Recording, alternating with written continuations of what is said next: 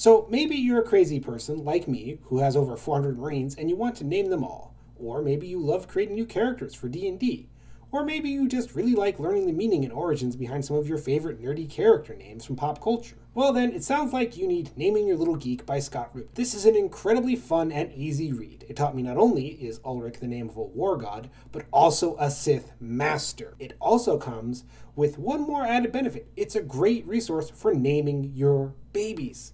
Follow the link in the description below and pick up your copy of Naming Your Little Geek today. Hello and welcome to Geeks with Shields, your home for all things good and nerdy in this, the darkest timeline. I'm Lord Commander Ulrich, and with me as always is... his shield brother, Axel Wright.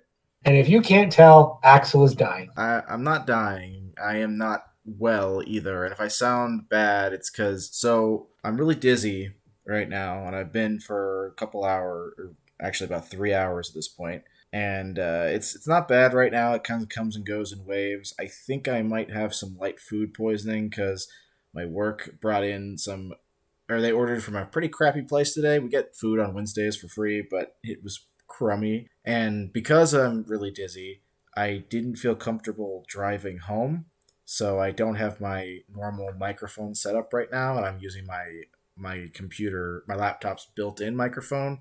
So I apologize for a drop in quality, but I didn't want to crash in a ditch somewhere. So for those of you playing the home game, Waxel has made the first move. Ah, okay.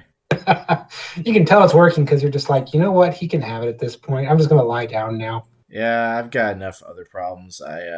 Last Thursday, so since last time we talked, I have a broken irrigation pipe. Okay, seriously, dude. What the hell? Yeah, well, so I started digging that hole, but then it started snowing 2 days ago. And then God, fucking damn it. So now that's on. So the hole's deep enough that I can see the top of the broken pipe, but I'm not under it yet. And I'm waiting until probably Friday before I continue doing that. We got to make this like an ongoing saga of what broke at Axel's house today. Or what broke in my life. So. Jesus Christ, man. Did you step on a leprechaun or some shit? I don't know. I hesitate to say that I have bad luck and more that I just have no luck. I'm just not surprised when shit happens to me at this point. So. I know, but like this house is one ongoing saga of shit, and I feel bad for you. Well, why don't we talk about something more positive? I believe you get to name our illustrious legion. Yes, our patrons, the people that not only support this podcast, but help distract Axel from whatever's breaking in his house next. Our wonderful, wonderful patrons. They are Pam Galley, Marquis, Chris Chipman, River Galley, Krug, Arthur Crane, Kevin Bay, Brandon Einem, John Vinnels, Kip Kenny, Seth Decker, Dona Lucy, Patrick Anderson, Carson Amell, Scott Rimmon, Derek Ducati, and Peter Cook. Now, if you'd like to join the illustrious legion, get your name right off at the top of every episode, head on over to patreon.com/Geeks with Shields. 25 cents an episode is $1 a month. That is the least that we are asking. And in exchange, you get early access to all our content. Yay. Sorry, I'll try to be... I expect my energy will not be great because I can feel it right now, like pressing at my temples. But, okay, so today... I happen to know what we're doing. Spoiler, I know what we're doing every time, but gotta put on a show, right? And today we're bringing back something that we have been doing since the beginning of this podcast. I don't remember when the last time we did one is, though. We haven't done a Gone But Not Forgotten in a hot minute. Yeah, now for anyone who hasn't listened to our previous ones, the original idea of Gone But Not Forgotten, was that we would talk about things that were older or that weren't talked about very frequently. I'm going to repeat that because my computer clicked while that happened. So the idea of Gone But Not Forgotten, for those who have not seen one before, is that the original idea anyway was that we would talk about things that weren't in popular culture anymore, at least to our perspective, that were older, that seemed to have been forgotten, but that we were really into. Now since then, because neither one of us are like, encyclopedias of popular culture or anything like that, so we've kind of just shifted in general to things that we like or we're into that we don't feel like get talked about in popular culture as is. Like, I'm going to talk about two things today that I know have been very popular at points in the past, but I've run into many people younger than me who don't know what they are. So that kind of was appropriate. I was going to give you shit I'm like, I feel like both your choices do not qualify. But if we're taking the Gen Z vote into account, yeah, fuck Gen Z. That's kids what I mean, don't know nothing. Yeah, exactly. I know I've chosen two things that were very popular, except the number of people I've run into who don't know what they are amazes me. So you must interact with a lot more, people younger than you than I do. But then again, you interact with more people than I do. I'm an old crotchety man. My work does cycle through. We hire like high schoolers and stuff to do the operator roles in our warehouse sometimes. So not going to touch that one with a 10-foot pole, given the current climate of things. Or maybe they're. I don't know if it's high schoolers, but it's like very young people. You live in Idaho. It is entirely possible. Yeah, I just know that we've had I might be mixing up. It's complicated. I know we have college-age people. I think we've had some high schoolers, but I think they were related to... I don't know. I'm not the Geeks one in charge Shields of hiring. Does not endorse child labor. We are strong advocates of the current labor laws in this country. Yeah, well, I wouldn't... Anyway, there's a whole conversation there that's not my business, so...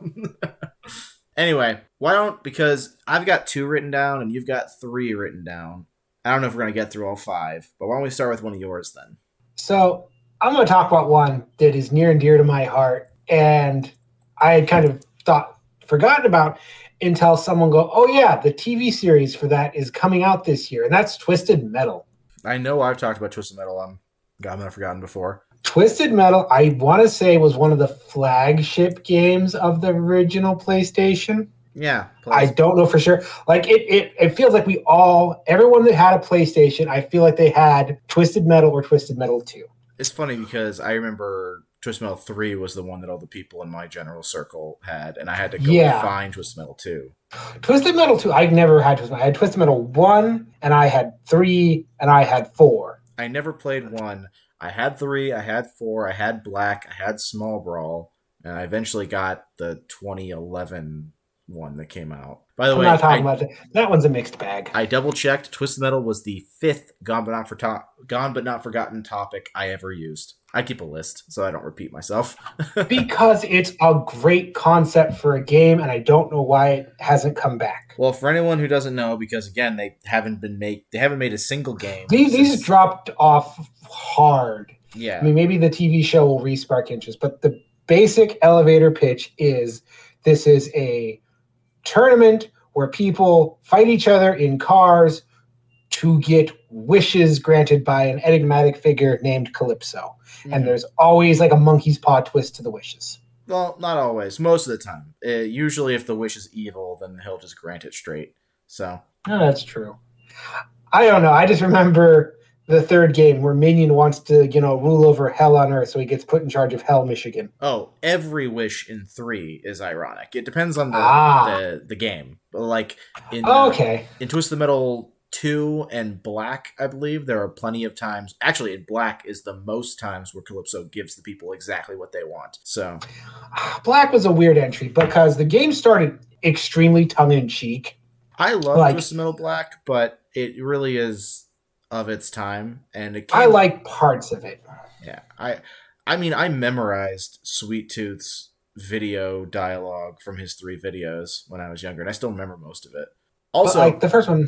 Sidebar: I had my girlfriend edit one of our recordings, and she pointed out that I say "so" at the end of my sentences a lot, and I think that I do that because it's like a way for me to verbally communicate to you that I'm done with my sentence, but now I can't stop noticing it, and it's driving me crazy. See, you notice that when you start editing, you notice your little verbal filler words or your tics, and yes, as soon as you notice one and you train it away, that's when a new one inserts itself. Yeah. Anyway, point is, Twisted Metal. So the original one, because again, cars, death cars. It's a combination of like what we refer to today as a battle royale game. In fact, I would argue the battle royale game kind of evolved out of what Twisted Metal set forth, but you were in cars instead of on foot, and yeah, kind of a racing game. It's not actually that racing. Makes me think that this is like perfect for a comeback because everyone loves a battle royale now. True, it's what Fortnite is the big one. Fortnite and PUBG are the 2 big ones. I feel like PUBG is barely anything nowadays. I don't know. Fortnite got really weird from when I noticed it to where it is now. which I thought it's a fair degree of time, but it does look at that. And I feel like my parents must have when they saw those Dragon Ball Z T-shirts. It's like, I recognize some of those characters, but that one's just a copy of that one. Well, it's funny because, so in a Battle Royale game like Fortnite, you get dropped, you and a bunch of people get dropped into a big map, and then the goal is for one person to be left alive. You go around picking up weapons and whatnot that are strewn about, stealing weapons from people you kill, I think. In Fortnite, there's a building mechanic. But in Twisted Metal, it was not as many, players, but theoretically, it's you and 10 to 15 other vehicles dropped. Yeah, depending on the map, some were bigger maps, some were smaller, and it was different vehicles. And then some at the end of ones, they would introduce the boss, and the boss was always super strong and came with, a really good special. Yeah, but it was the same concept. You get dropped into basically a map that was usually, some landmark.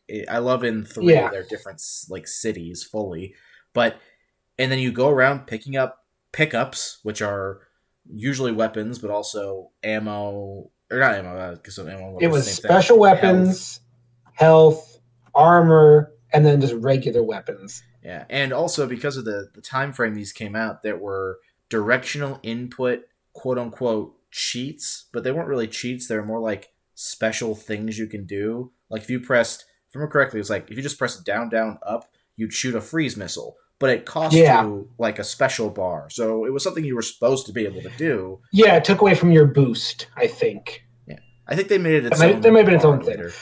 Yeah, but also each of the characters was really unique. And that was how the game determined difficulty. Is different characters and different vehicles had different sliding scale. This one might be faster, but he has lower armor. This one might have higher armor, but his turn isn't as good.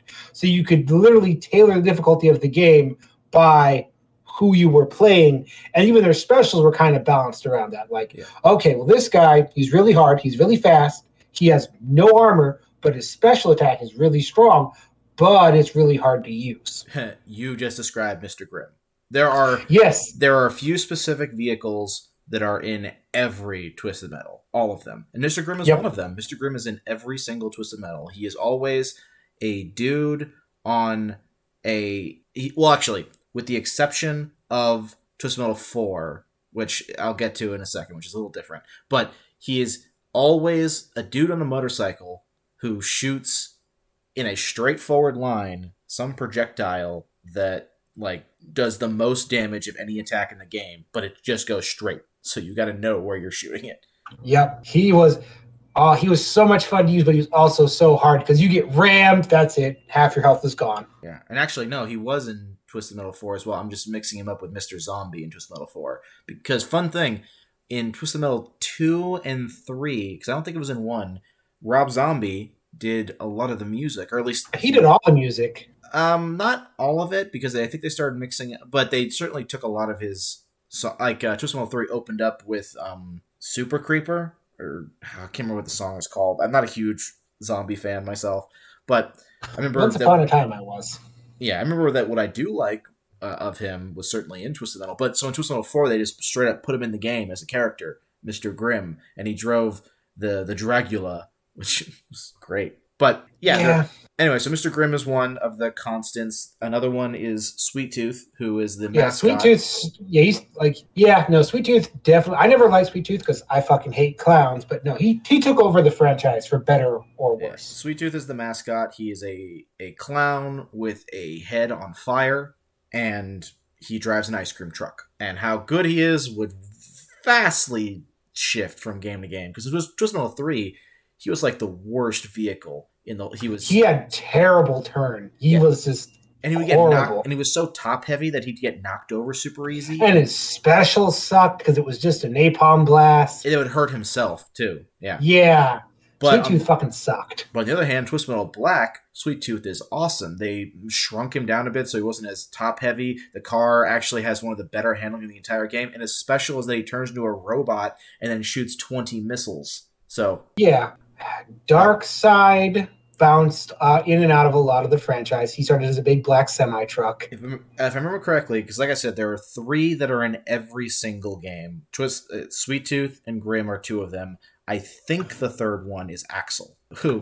No, Axel's not in the first one. He's not in the first one? No, he came in the second one. Sure he is, because, yeah. You might be right. I thought Axel was in... Axel or Thumper got added in two. I can't remember which, though. I'm looking this up. Yeah. The cop was almost in all of them, Outlaw. But I can't remember. Outlaw, yeah. Roadkill was in a lot of them. Warthog was in a lot of them. Augur bounced back and forth. Depending. Augur was in three, certainly. I think he got started in two. Yeah, I just checked. Axel first appeared in Twisted Metal 2, so you were right. Yeah, because I'm vague. I played a lot of 1 and 3. Like 3 has some of my favorite missions. Like there's Area 51 with the secret UFO power up, and Santa's Workshop with the secret power up. 3 is comparatively a pretty bad game, all things considered. Compared to that's 2. That's what I hear, but I love 3. 3 is the one I have the fondest memories of. I love 3 as well, but I get what they're going for. But I love the maps. Like, the maps are... The first map is just downtown Los Angeles, and then you go to, like, Washington, D.C., and then you go to, like, London. And, yeah, there's an Area London, 51. Area 51... Tokyo, because you're fighting on the rooftops. Oh, is Spectre the one who was in all of them as well? Maybe. He was the sports car, usually. Yeah, Spectre's a sports car, similar to Mr. Grimm in that he's super fast and super... But he had a decent special. Well, his special was a lot lower damaging, but it could never miss, was always his. That's right. Yeah, I know. He had Warthog's one, but not as good. Yeah. And when I was in high school, my nickname for a while was Minion, but had nothing to do with Minion from Twisted Metal, but that's what I always thought of when I heard it. Minion's a... So, with the narrative, because we've talked a lot about the gameplay, but the actual narrative in Twisted Metal was that Calypso was this dude, possibly the devil himself, depending on what game you're looking at, but at the very least, he was a guy with this ring that could allow him to collect the souls of the dead, so he creates the Twisted Metal tournament as a way to cause carnage, so that he can collect more souls. And then, you know, he gets people to join the tournament by promising them a single wish. And, you know, you get these characters like Mr. Grimm in Twisted Metal 3 is literally like the Grim Reaper. And he wants Calypso's soul. And so Calypso steps on him because soul of a shoe and whatnot. And then in Twisted Metal Black and Twisted Metal, there's one after Black that follows the same continuity of Black, but I forget what it's called. But there was another one after Black? Technically, there's two of them that come after Black. No. Yeah. But it's highly implied that all the events of Twisted Metal Black are actually happening in the comatose mind of Needles Kane, which is Sweet Tooth's real name. So it gets... Yeah. There's some meta stuff going on there. But like I said, that falls into the parts I don't like about Black. Black controls amazingly, though. Although... Yeah... I'll say that my favorite car in all Twisted Metal is like only in 2 Twisted Metal games. It's in Twisted Metal 2, and it's in like one other game, but I can't remember which one. Which is Grasshopper? Or, yeah, is it Grasshopper? Thumper. There's Thumper. Thumper's in 3. No, it's not Thumper. We've had this discussion before too. I know we have. Well, because the driver is Calypso's daughter. I just can't remember. Oh, she's in 1 and 2. Yeah, she's not in 1. She's in 2. Yeah, because she's a robot and she blows up because she wants to meet her dad. Yeah, it's Grasshopper. I just double checked. It's Grasshopper. And what I like about her is that her special is this ridiculous thing where the vehicle hops and then it locks on while it's hopped to the closest vehicle. And then it just gets a super boost and rams them. But it rams them, it homes in on them, so you don't have to control it. So you just watch as the car rams into something. It's great. Yeah, they gave that one to the granny that drove the monster truck in 3. Oh, yeah. I forgot what they called her, because it's not Hammerhead. Hammerhead is the rocker dude. So one thing we should be getting across here, Twisted Metal, has a thing that I liken to fighting games, where there's just so much personality. Yep. The characters that you really latch on to specific characters, and you'll learn to like. It's important to like how the car plays, but I feel like aesthetic is going to get you further. Oh yeah. Games. Well, this is a hangover from the heyday of couchside co-op. Oh yeah, certainly. You had the car that you knew how to use, and the player knows how to use, and the map. So you would do this with your friends. You would also beat this game countless times, so you could get all of the movies to know all of the endings. Yeah, and then. I like every Twisted Metal game to one degree or another. Even I'm a defender of Small Brawl. Small Brawl is considered by many to be the worst Twisted Metal game, and it was. I think 4 is way worse. I think 4 is the most difficult, which is actually why I like 4. But yeah, it's 4 is just it feels rushed. Well, 4 is, in a lot of ways. 4 has some things going for it that are odd. Like 4 has the least number of returning characters. It has the biggest new roster. It changed up the story heavily by having Sweet Tooth be the one running the tournament, which allowed Calypso to be a driver who drives a nuclear device, which is kind of neat. It also has a boss at the end of every single level. And most of the bosses are ridiculously overpowered. Like level 2's boss is a guy called Moonbuggy, and his special is he shoots these 3 orbs that get to you, start shocking you, lifting you in the air so you can't drive, and just damaging you for like 30 seconds. Yeah, I didn't enjoy 4. There's not any fun vehicles in 4, and this is where it kind of starts. It almost feels like it goes what we get too far in Black of. It gets almost edgelordy, and it loses the comedy that was inherent to it. I disagree. I feel like 4 still had plenty of comedy. It's there, but it's starting to lean into, because everyone was so grim and serious, and it's like, yeah, okay. Dude, are you serious? Have you looked at the roster of 4? That includes things like a leprechaun who wants to be giant. There was a leprechaun in that one? Yeah. I forgot what his car's name is, but he shot 30 speed missiles was his ability. But yeah, he's totally just a leprechaun. He wants to be a giant. And yeah, I have very little memories of 4 because I didn't like it, and I just went back to playing 3. There's also the Jones family, which is basically the family from Vacation if they were in Twisted Metal. There's tons of ridiculous nonsense. The Jones is the only one I ever beat the game with. I beat it with... Oh, there's also a Pizza Boy who is hilarious, and he like raps his wish. He was in that ridiculous, doesn't get it kind of way. But point is, 4 had tons of crazy humor in it. I just have so little memory of it because again, I didn't like it. It felt ugly in a way that's weird to say about a game from that era. Yeah, I feel like as someone who didn't like it at first but came to love it, and because I was expecting more Twisted Metal 3, and I didn't get that, and I think it's better than Twisted Metal 3 now. But anyway, I always want to say real quick, because I want to defend Small Brawl. Small Brawl is seen as the worst one. Small Brawl was made as essentially an afterthought after they made Black, which is funny because they made a PlayStation 2 game and then released a PlayStation 1 game, because Small Brawl they didn't really devote a lot of resources to it. It was more like, oh, here's a fun idea. Let's go ahead and put it together as like a companion piece to Black, because Black was, we're going to go all in on seriousness, basically no more comedy at all. It's going to treat this super serious. So Small Brawl is going to be the complete opposite, where instead of people in death cars, it's a bunch of kids with RC cars destroying shit. I love the concept. I never played the game, but I thought the concept was amazing. It's the slowest. Like the actual gameplay feels extremely sluggish compared to everything else. But if you can get past that, it's got such charm that I played through. I think with every character I beat with in Small Brawl. Like one of my favorites was a return from Twisted Metal 1, Crimson Fury, who in Small Brawl is a kid obsessed with James Bond movies. So he wants to be like, they don't call it that specifically, but he's obsessed with spy movies. And he just wants to beat Calypso, the bully Calypso, because he's obviously a supervillain. And the job of a spy would be to beat the supervillain. So. That tracks. And I mean, that works as a great counter, because Black had a lot going for it, in that it had some of the most interesting stories when it's all done out, but it also feels the most of its time. Yeah.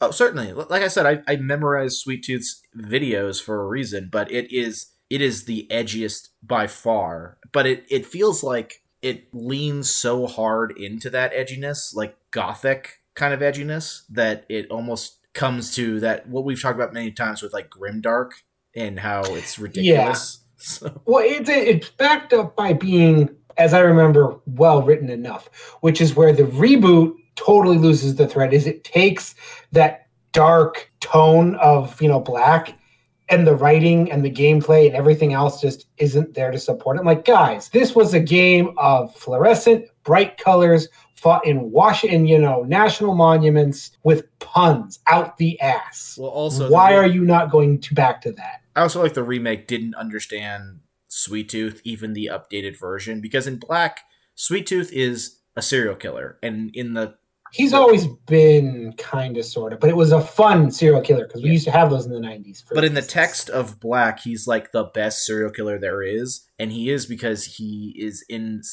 does it for the sake of itself. And a lot of the story is people whose lives have been affected by him for one reason or another, even the ones who don't realize it. And for some reason, the sequel and the remake decided... Also, he has like a sister, and now his mission is to kill his sister, which creates this... It's just weird and doesn't work. Yeah, no. Which then brings us up to the show, which in my mind, I'm like, how the hell have they never done this before? It seems such a simple concept. Well, I mean, but then I realized... They've kind of tried. The problem... They tried. Death Race exists. I know. Also, Fast and the Furious kind of became that. Yeah, well, I mean, I'm arguing like, well, Fast and Furious is right there, but that kind of solves the problem. Like, you can have, and this is also with any Street Fighter game or Mortal Kombat game, movie, or any of these other things, like, you have these great set pieces of the fights, but you have to have story between those, and it's like, oh, fuck, yeah, how do you, make characters out of some of the dumbest shit that's ever been written? Well, the funny thing is, that if they make a Twisted Metal show, the lead character, in my opinion, shouldn't be Sweet Tooth. It should be Roadkill. No. Roadkill is the character who shows up in a lot of the Twisted Metal games in a really weird capacity, but I think he's the one who would... Because he's usually a homeless dude or someone with amnesia or someone who is like desperate. And I feel like you can make a really good protagonist out of what Roadkill is. So Anthony Mackie is the star of the TV series. Okay. And I'm willing to bet now he will be playing Outlaw. He will be entering the competition as a way to infiltrate Calypso's street gang and bring them down from the inside. That sounds extremely reasonable, if a little rote, but yeah. That's why it's going to happen. I'm like, that just feels boring. But... Also, I just don't want the protagonist to be a cop. I know, but... Oh, fuck, I'm right there with you. Yeah, I just don't want to be a police officer. That's why I was like, I think Roadkill would be a better, like, just an individual dude who gets drawn up in stuff that he doesn't understand is way bigger than, but anyway. No, it's just, Anthony Mackie seems like a very nice man, but outside the MCU, he's had some very bad choices, acting-wise. At least one good one in Black Mirror, but... that's a whole... Yeah, I'd forgotten about that one. That's a whole other episode. Yeah. Anyways, I will say, before we go off, in Black, two of my favorite stories are my favorite character in that game and Woonvog's favorite character in that game. Because my favorite character in that game is Roadkill, who is a person with amnesia, and there's a tragedy to him because at the end of his line, he gets his wish, which is to find out who he was, and he finds out that he was an FBI agent, and as he finds that out, he realizes he's an FBI agent standing in front of number 2 on the FBI's top 10 most wanted list, and then immediately gets killed, and it's quite a good tragedy. And then the other character is No Face, or Crazy 8, which is an example to me of Black going so grim, dark, and gritty as to be ridiculous, because it's a boxer who, in a boxing match... lost so bad he had to have surgery, not knowing that his surgeon lost a bunch of money on the fight. So the surgeon takes his eyes out and sews them shut along with his mouth. And so he wants revenge on that surgeon, but he's driving around with no eyes. Yeah, that's kind of where the franchise lost the thread. And I was like, okay, just stop. Remember, this started with an ice cream car that shot brass-plated ice cream cones. No Face's ending is really great, though, because at the very end, Calypso delivers the surgeon to him, tied to a boxing heavy bag, and then he gives No Face a special glove. And it's a boxing glove with, like, scissors and shit taped to it. And the last bit of the video is him just reeling back, and then the camera goes black, and he says, "It was the first time I ended a fight with one punch." And I don't know, I thought it was cool. I get it, but this is also like Twisted Metal 3. Augur's ending is he wants to connect with his inner child, so Calypso makes him a kid. I did think that ending had nothing to do with his opening thing. His opening intro is totally disconnected, but it's like, that's the kind of monkey's paw shit this game's used to be about. Because this opening intro was something like, I spent my whole life building with these twisted metal junkies to destroy in 20 minutes. Yep. Anyway, also the intros were great. This was a good game. I want it back in some capacity. Yeah, I would love a proper... Another thing, too, the remake was like, oh, the single player you have to play is Sweet Tooth and Mr. Grimm, and that's it. I think... Oh, you can swap out cars. No, that's not the point of this. But also, it's like, what happened to just my arcade mode where I just pick a car and then go through their story? Why did you have to kill that? What was wrong with that? And I know why, because that game was built to be a multiplayer game, and they barely gave it any single player, which was happening a lot in 2011 or 10 or whatever year now. It was.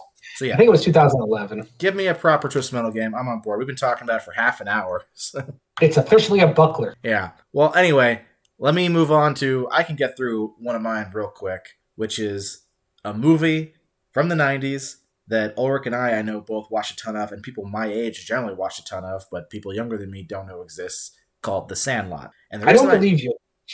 Yeah.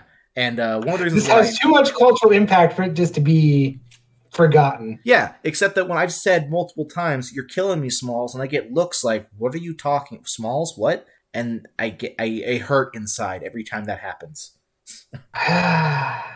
Yeah, okay. So I would love to know if people are listening to this who don't know what The Sandlot is, because I'm only bringing it up because I'm tired of people not knowing what it is. But for me, and I think for Ulrich, it was like a staple of our childhood. Yeah. Like it was always on TV somewhere. This came on a lot during, it was a 4th of July TBS TNT movie. They stuck in rotation a lot. We watched this in school a lot on, the teacher didn't feel like it was movie day. We're going to watch The Sandlot because everyone loves The Sandlot. Yeah, because there was nothing wrong with it. Everyone can like it. It was that kind of movie. For anyone who doesn't know, the plot of The Sandlot is there's this dude, he's telling a story, he's doing the narrate over thing that happens in, a Christmas story, which, if you don't know a Christmas story, I can't help. Anyway, but it's about this summer when he moved to this new neighborhood and he met with, these kids that all play baseball. And they all just play baseball, and for the first half of the movie, it's just, childhood.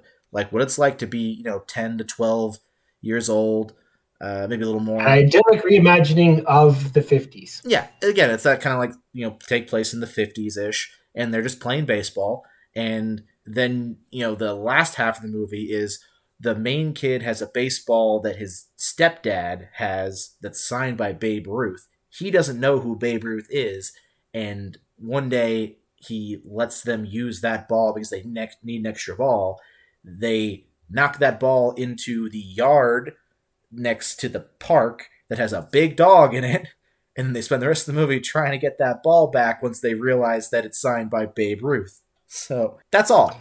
It's it's a series of vignettes just kind of strung together, and it moves so fucking quick. Yeah, it was the first time I heard the song Tequila. I still largely associate it with the carnival sequence in this movie. That's Pee-wee's Big Adventure for me. I didn't watch Pee-wee's Big Adventure, so.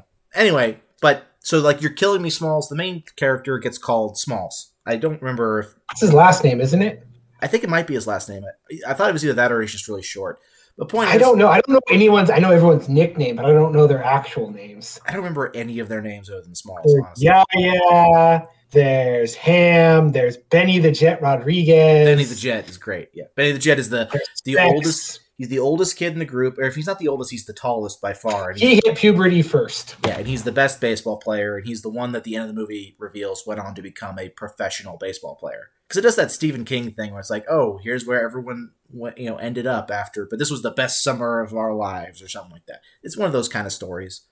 It's not the kind of thing that changes your life or anything, but it's ingrained in my childhood. I literally feel like it's one of those movies that feels like childhood manifest in a movie. Yeah.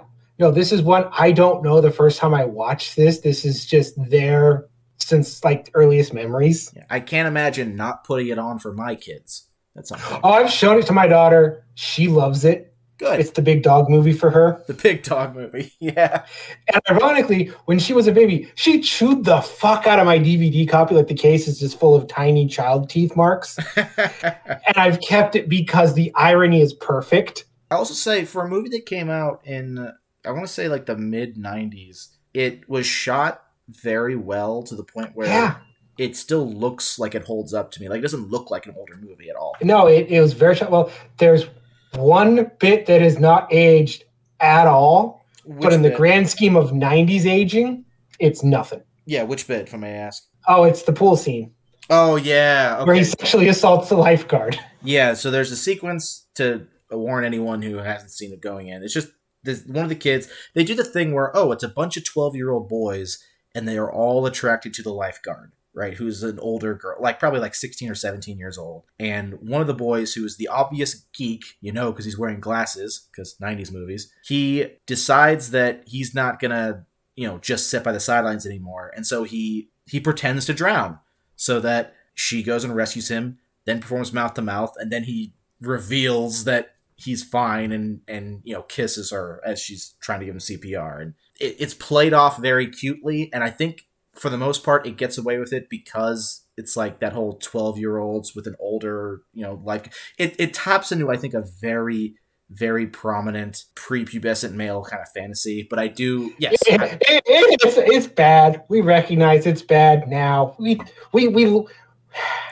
getting better, but we're old, okay? Please don't be mad at us. Yeah, it's not okay for someone to actually do that. I'm not claiming that. I'm just saying that. And in the grand scheme of dated shit from the 90s, let us have this one. There is so much worse shit there. Yeah, honestly, it's a 12-year-old boy tricking a kiss onto like a 16 or 17-year-old girl. Yeah, that's not kind of cool. But at the same time, with the age difference, responsibility, it just... There's no homophobia. There's no racism. There's no transphobia. This is very good for a kid's movie of the 90s. Don't believe me? Go back and watch a kid's movie from the 90s. Yeah. And since there are apparently new people who are coming up, you know, to college age who have never seen it, fucking go watch it. Show people it. Like, it's one of those things I feel like it should be, whether you like it or not, you need to know about it. It's like culture. It's good. It's a fun, good movie. I think it's 90 minutes. It always felt like 3-hour epic as a kid. Yeah. It's a fun movie. I love it. Well, there we go. I only took like 8 minutes to talk about my first one.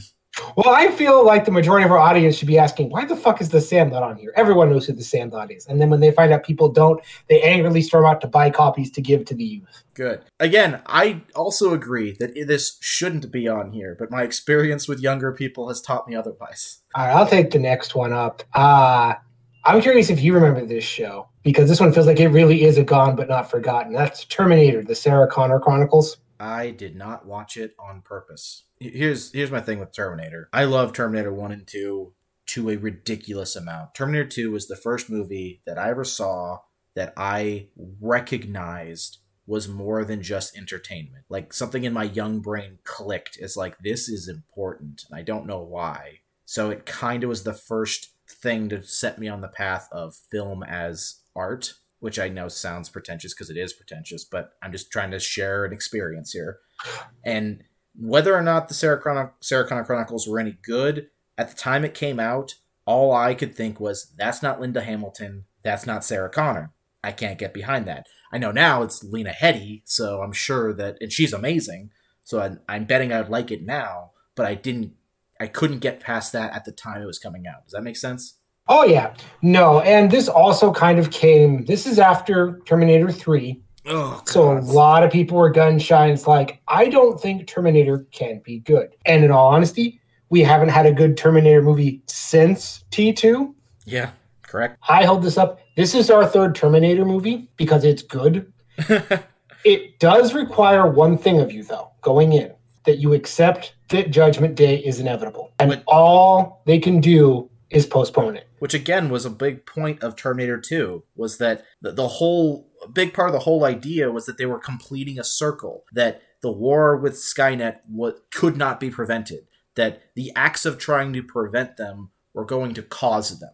Yes. As long as you can, because I know a lot of Terminator fans like, no, Terminator 2 ends it. Why are we still telling the story?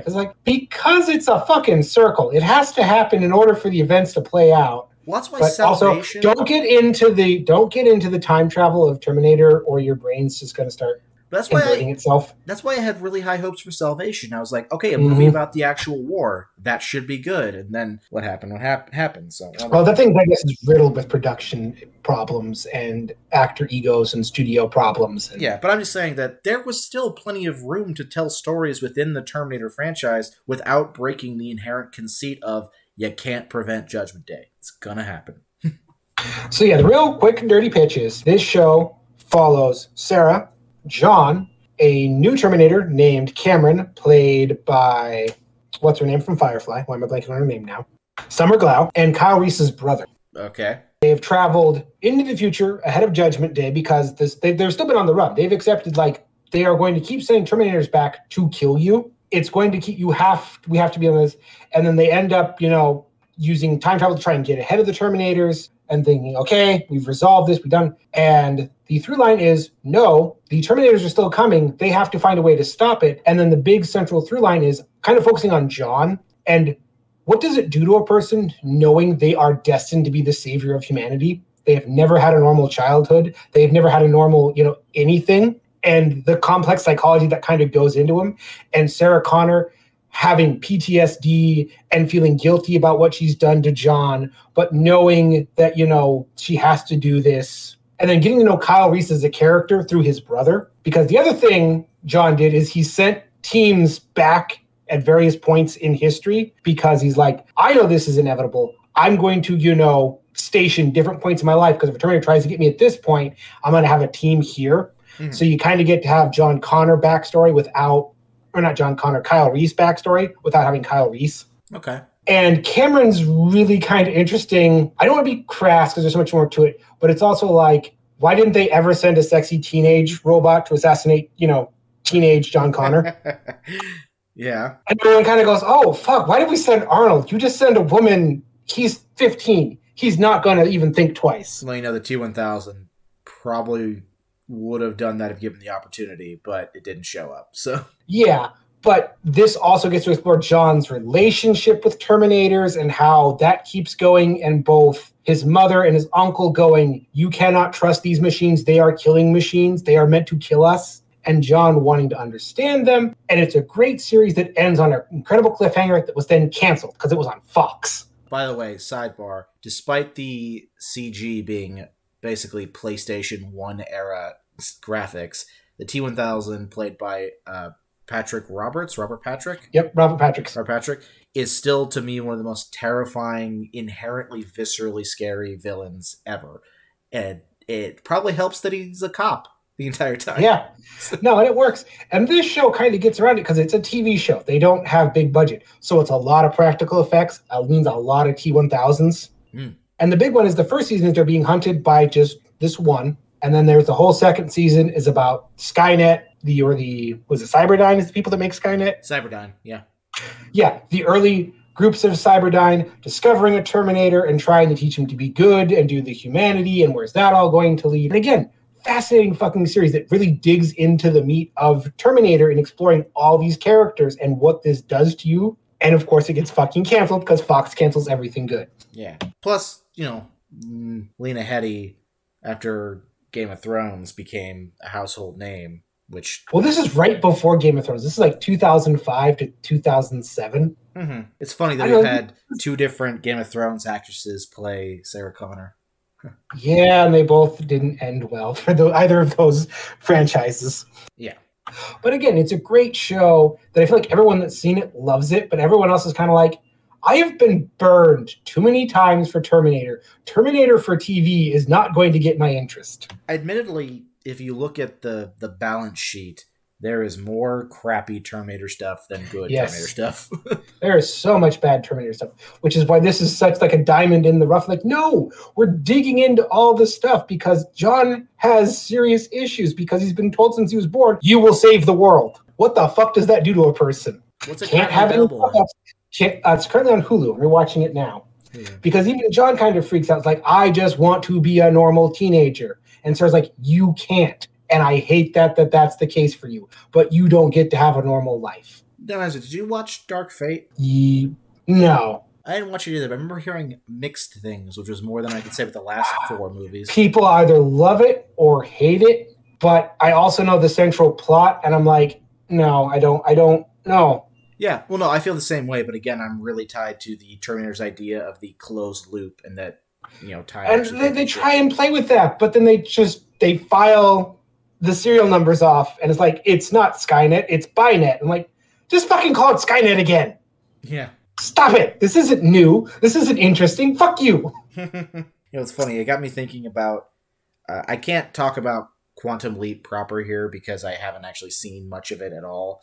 Oh, Quantum Leap is good. Yeah, but you know how Quantum Leap ends, right? Yes, that fucking goddamn it. Quantum Leap, as a quick side note to anybody, Quantum Leap is a sci-fi show that is pretty solid about a scientist from the future who gets quote unquote sent back in time, but reality it's just his consciousness gets sent into the bodies of just random people throughout history, essentially, and that he's always quantum leaping into them, and he's desperately trying to get back home to his own body in his own timeline. And when the show got canceled, it ended with a black screen that said he'd never return home. Dark shit. Yeah, this show does end on one of those, what the fuck does that mean? What the fuck happens next? Why? That has haunted us forever. Yeah. It also has an incredible Terminator scene set to Johnny Cash, The Whirlwind. That's just cops trying to take down a Terminator and it going exactly how you would expect it to go. Very cool, very cool. Okay, let me get my next one out of the way real quick because just like my first one, this one should not be on this list at all. But I've run into too many people who I had to explain this movie's existence to, which is Who Framed Roger Rabbit? Now, if you're listening to this, you probably know exactly what this is. I don't have to explain it to you, but I'm going to anyway because I've had to explain it to a bunch of people. Who Framed Roger Rabbit is a movie from, I want to say the 80s, because it was Bob Hoskins. And hey, I just saw the Super Mario movie, so, you know, it's somewhat appropriate. But it was an adaptation of a book that I think was Who Killed Roger Rabbit.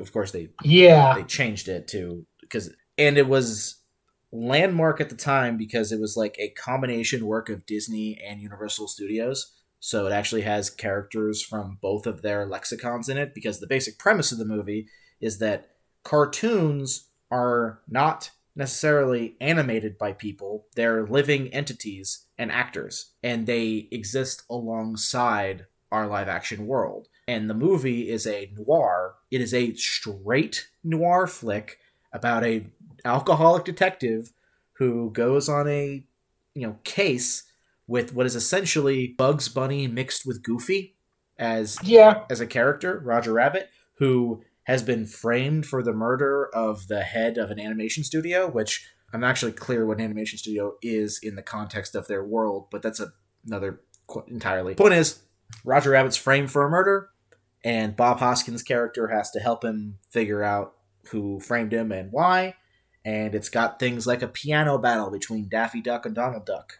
You know, or there's a sequence that has Mickey Mouse and Bugs Bunny in it, and they have the exact same number of frames in the movie because that was part of the contract between Disney and Universal. Someone needs to make a documentary about the fucking fighting that must have gone on in getting this movie, because it's everybody. Every cartoon character, big, small, iconic, no matter who, is in this one movie. Yeah, and I don't know if it was the first time they did like live action with cartoons. In fact, I'm pretty sure it was not. They've done it before, but this is the best example. Like, yeah. It's fucking seamless. And they've also done it since, and I'd argue still not better. Yeah, no. Everyone's like, oh, the new Chip and Dale's is just a legacy sequel to Who Framed Roger Rabbit. Fuck off with that fucking bullshit, you fucking liars.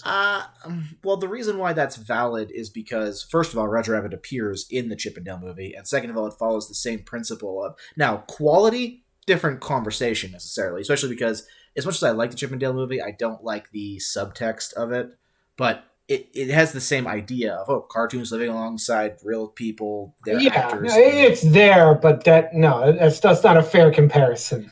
Yeah, it's like saying a steakhouse burger is equivalent to a McDonald's burger. They're both functionally cheeseburgers. It's more of a fair comparison than saying Looney Tunes Back in Action or Space Jam are like it. Okay, that's fair. I didn't like the Rescue Rangers movie, but it is better than Space Jam. I'm just saying that whether it's better or not, it's not the point. It's closer to what Who Framed Roger Rabbit is, especially because it's a mystery involving live action cartoon characters interacting together. You know, a lot going on there. But yeah, point is, it's a ridiculously fun movie. It's got a lot of great, like, good sequences. It's got Christopher Lloyd being intimidating and also goofy as hell, because Christopher Lloyd is a really weird talent for that. So yeah, no, this movie, again, childhood staple. I feel like most people who I've run into who don't know it, at the very least, they've seen Jessica Rabbit, because Jessica Rabbit is fucking everywhere. That'll poke things in many of us before we knew what those things were. Exactly. Jessica Rabbit, and she gets that iconic line, "I'm not bad, I was just drawn that way." Yeah. But I feel like I meet so many people who just have not actually seen the movie, have seen some stuff from it without even knowing what it is. I feel like this Roger and Jessica fucking permeated the internet from like the day the internet was born, because of course porn, Jessica Rabbit makes sense. Obviously. I don't know what it's currently available on, but I'm just saying Disney Plus. There you go. If your only interaction with it has been through memes or through not safe for work art, the actual movie still kicks ass. It's in my like top 30. I don't remember where, but it's a good movie. I rewatched it recently with my daughter. She kind of dug it. She kind of didn't. But also was able to go back as an adult going, there is so much shit they snuck in under the, you know, well, for being a movie about cartoons, it's not a kid's movie. Like, really at all. No. It's a noir. It's like, it's closer to LA noir than it is to anything else. It just happens to utilize cartoon characters. Well, it just reminded me, in the pre-whatever we want to call these days, when your family sat down and watched a movie, you watched the movie whether you liked it or not, because there wasn't anything else to do. Yeah. So if they threw in cartoons, at least the kids were going to have something to, you know, pull them through. And the adults got the, you know, the booby trap joke. Yeah, exactly. The booby trap. That's right. I laughed like, that is perfect. I hate puns, but I love that one. Oh, there's a lot. And the prohibition style jokes and... There's a lot of adult jokes in there, but also... Fucking Christopher Lloyd scarring a generation. Yeah, but also, again, Daffy Duck and Donald Duck have a piano battle, and it's wonderful. Yes. No, they call out what Betty Boop always was right out the gate, which I never caught until I'm an adult. I'm like, oh, I get it. Yeah, yeah. Also, if you don't know, look up the history of Betty Boop. It'll all make sense. Yeah, but also Bob Hoskins is just one of those actors. Bob Hoskins is fucking great. Yeah, he's wonderful. I was recently watching an interview with John Leguizamo, and he was talking about the Super Mario Brothers movie, the old one, and... I was surprised to find out that a lot of people come up to him and tell him that they love that movie because it's kind of universally hated on the internet. But you know what? I'm glad he hears positive things about it, because I think John Leguizamo is an underrated actor at this point. But he was talking about that Bob Hoskins on that set said something like, "I won an Oscar and now I'm doing a video game movie. What does my life become?" Yeah. So he's about to have a crotchety guy, but he played that role very well of being a crotchety guy. They were apparently drunk the entire time. Yes, yes. Which, okay, that makes sense. And that movie's its own thing. But they're both... Bob Hoskins was a good casting for Mario, and John Leguizamo was a great casting for Luigi. Yeah, no, that movie's problems were not them. No, that probably... Everything else with that I'm not going to sit here and try to defend that movie, despite saying there are people... There is no defending it. I'm glad that Leguizamo hears positive things about it, that it has a following. It's a terrible movie, but it's not his or Bob Hoskins' fault. Yeah, no, that goes in the pile of movies that Twitter has not tried to redeem yet. Everyone's like, no, that one's bad. Yeah. But the new Super Mario Brothers movie, for the record, is pretty good. We'll talk about it in another recording. So. We'll have that. That's somewhere in the pile. Anyway, go ahead with your last one. Do we want to do the last one, or we want to wrap her up? Let's see. We are currently at 56 minutes, so we can wrap. Yeah, because the last one I have on here, I'll save for another time. It was just break glass in case of emergency. Yeah, you got it for later. So let's roll into suggestions of the week.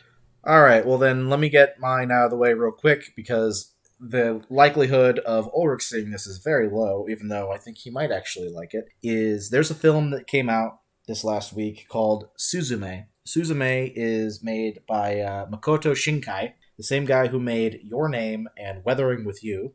And I heard a terrible joke that Woonvog told me that there was some like Cracked or Onion article or something like, Makoto Shinkai, Japanese director, good enough that Western audiences remember his name. Something like that. And it is, if you've seen his other two movies, you know what you're getting into. It's gorgeously animated. It's going to be based in a combination of modernity versus tradition when it comes to Japanese culture. It's going to have some supernatural element that impedes on what is otherwise everyday life, although this one leans a little harder into the supernatural element than those other two did. And it's going to be sad. It's going to be really, really fucking sad, because that's what Makoto Shinkai does. The plot, as it were, is that there's this girl, this like teenage girl, she's living in the southern part of Kyushu, I think, the most southern part of Japan.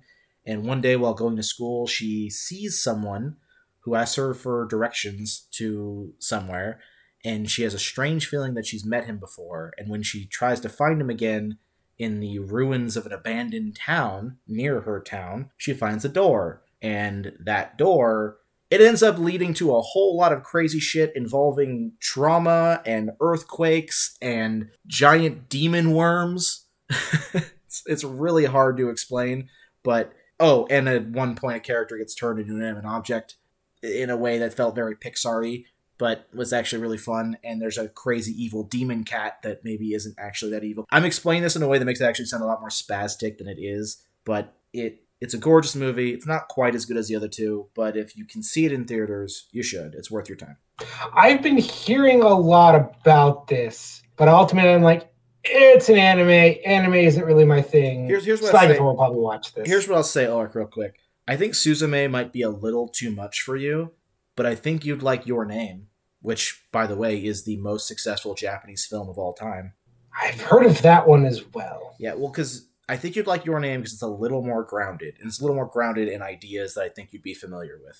So I'm not guaranteeing you. I'm still working on what my problem with anime is, and I've largely come to conclude my biggest bias against anime is a direct result of having to experience anime people through my adolescent and, early 20s. Yeah, that's fair. Like I said, I'm not telling you that you necessarily like Makoto Shinkai's work, but it is very different than a lot of stuff you've probably seen. And I think at least Your Name deserves your attempt. But for now, for everyone else, if you can see Suzume, check it out. Oh, and it's spelled Suzume, if my pronunciation isn't coming through.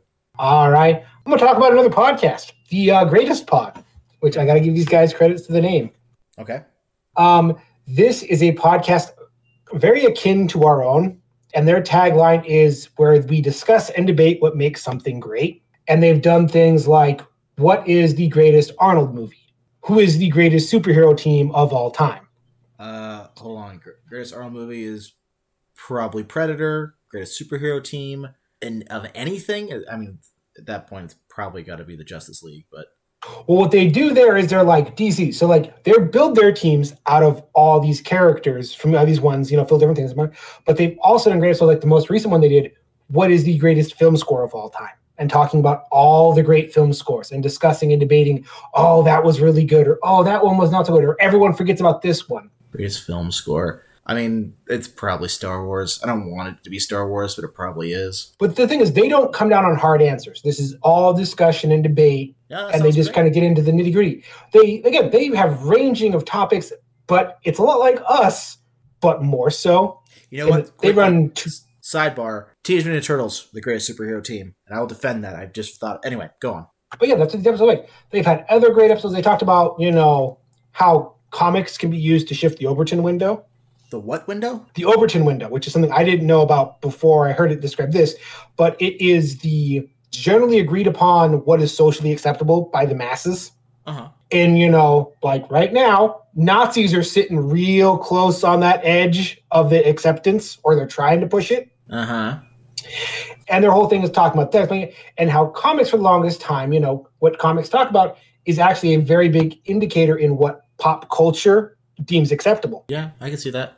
And it's like, I never would have thought that discussion. So yeah, this is a fantastic podcast. I've been a fan of these guys for a long, long time. And if you like us, you're going to like them. And if you like them, you're probably going to like us. All right, cool. All right, well, thank you all for listening. Be sure to like, share, subscribe, do any and all the things that the algorithm demands of you, especially if you are on any of the podcast hosting sites that have an algorithm where you can give it data, such as ratings or comments or shares or whatever. I know Spotify is one of those, but we're on a bunch of other ones in addition to that. and things like, you know, iHeartRadio or whatnot. I don't have a list in front of me anymore, but if you look us up, we're probably going to be there. Anyway, but if there is some platform you'd like us to be on that we're not currently, then tell us about it and we'll look into it. As always, this has been Lord Commander Ulrich. And his shield brother, Axel Wright. Be sure to tune in next time, and as always, stay honorable.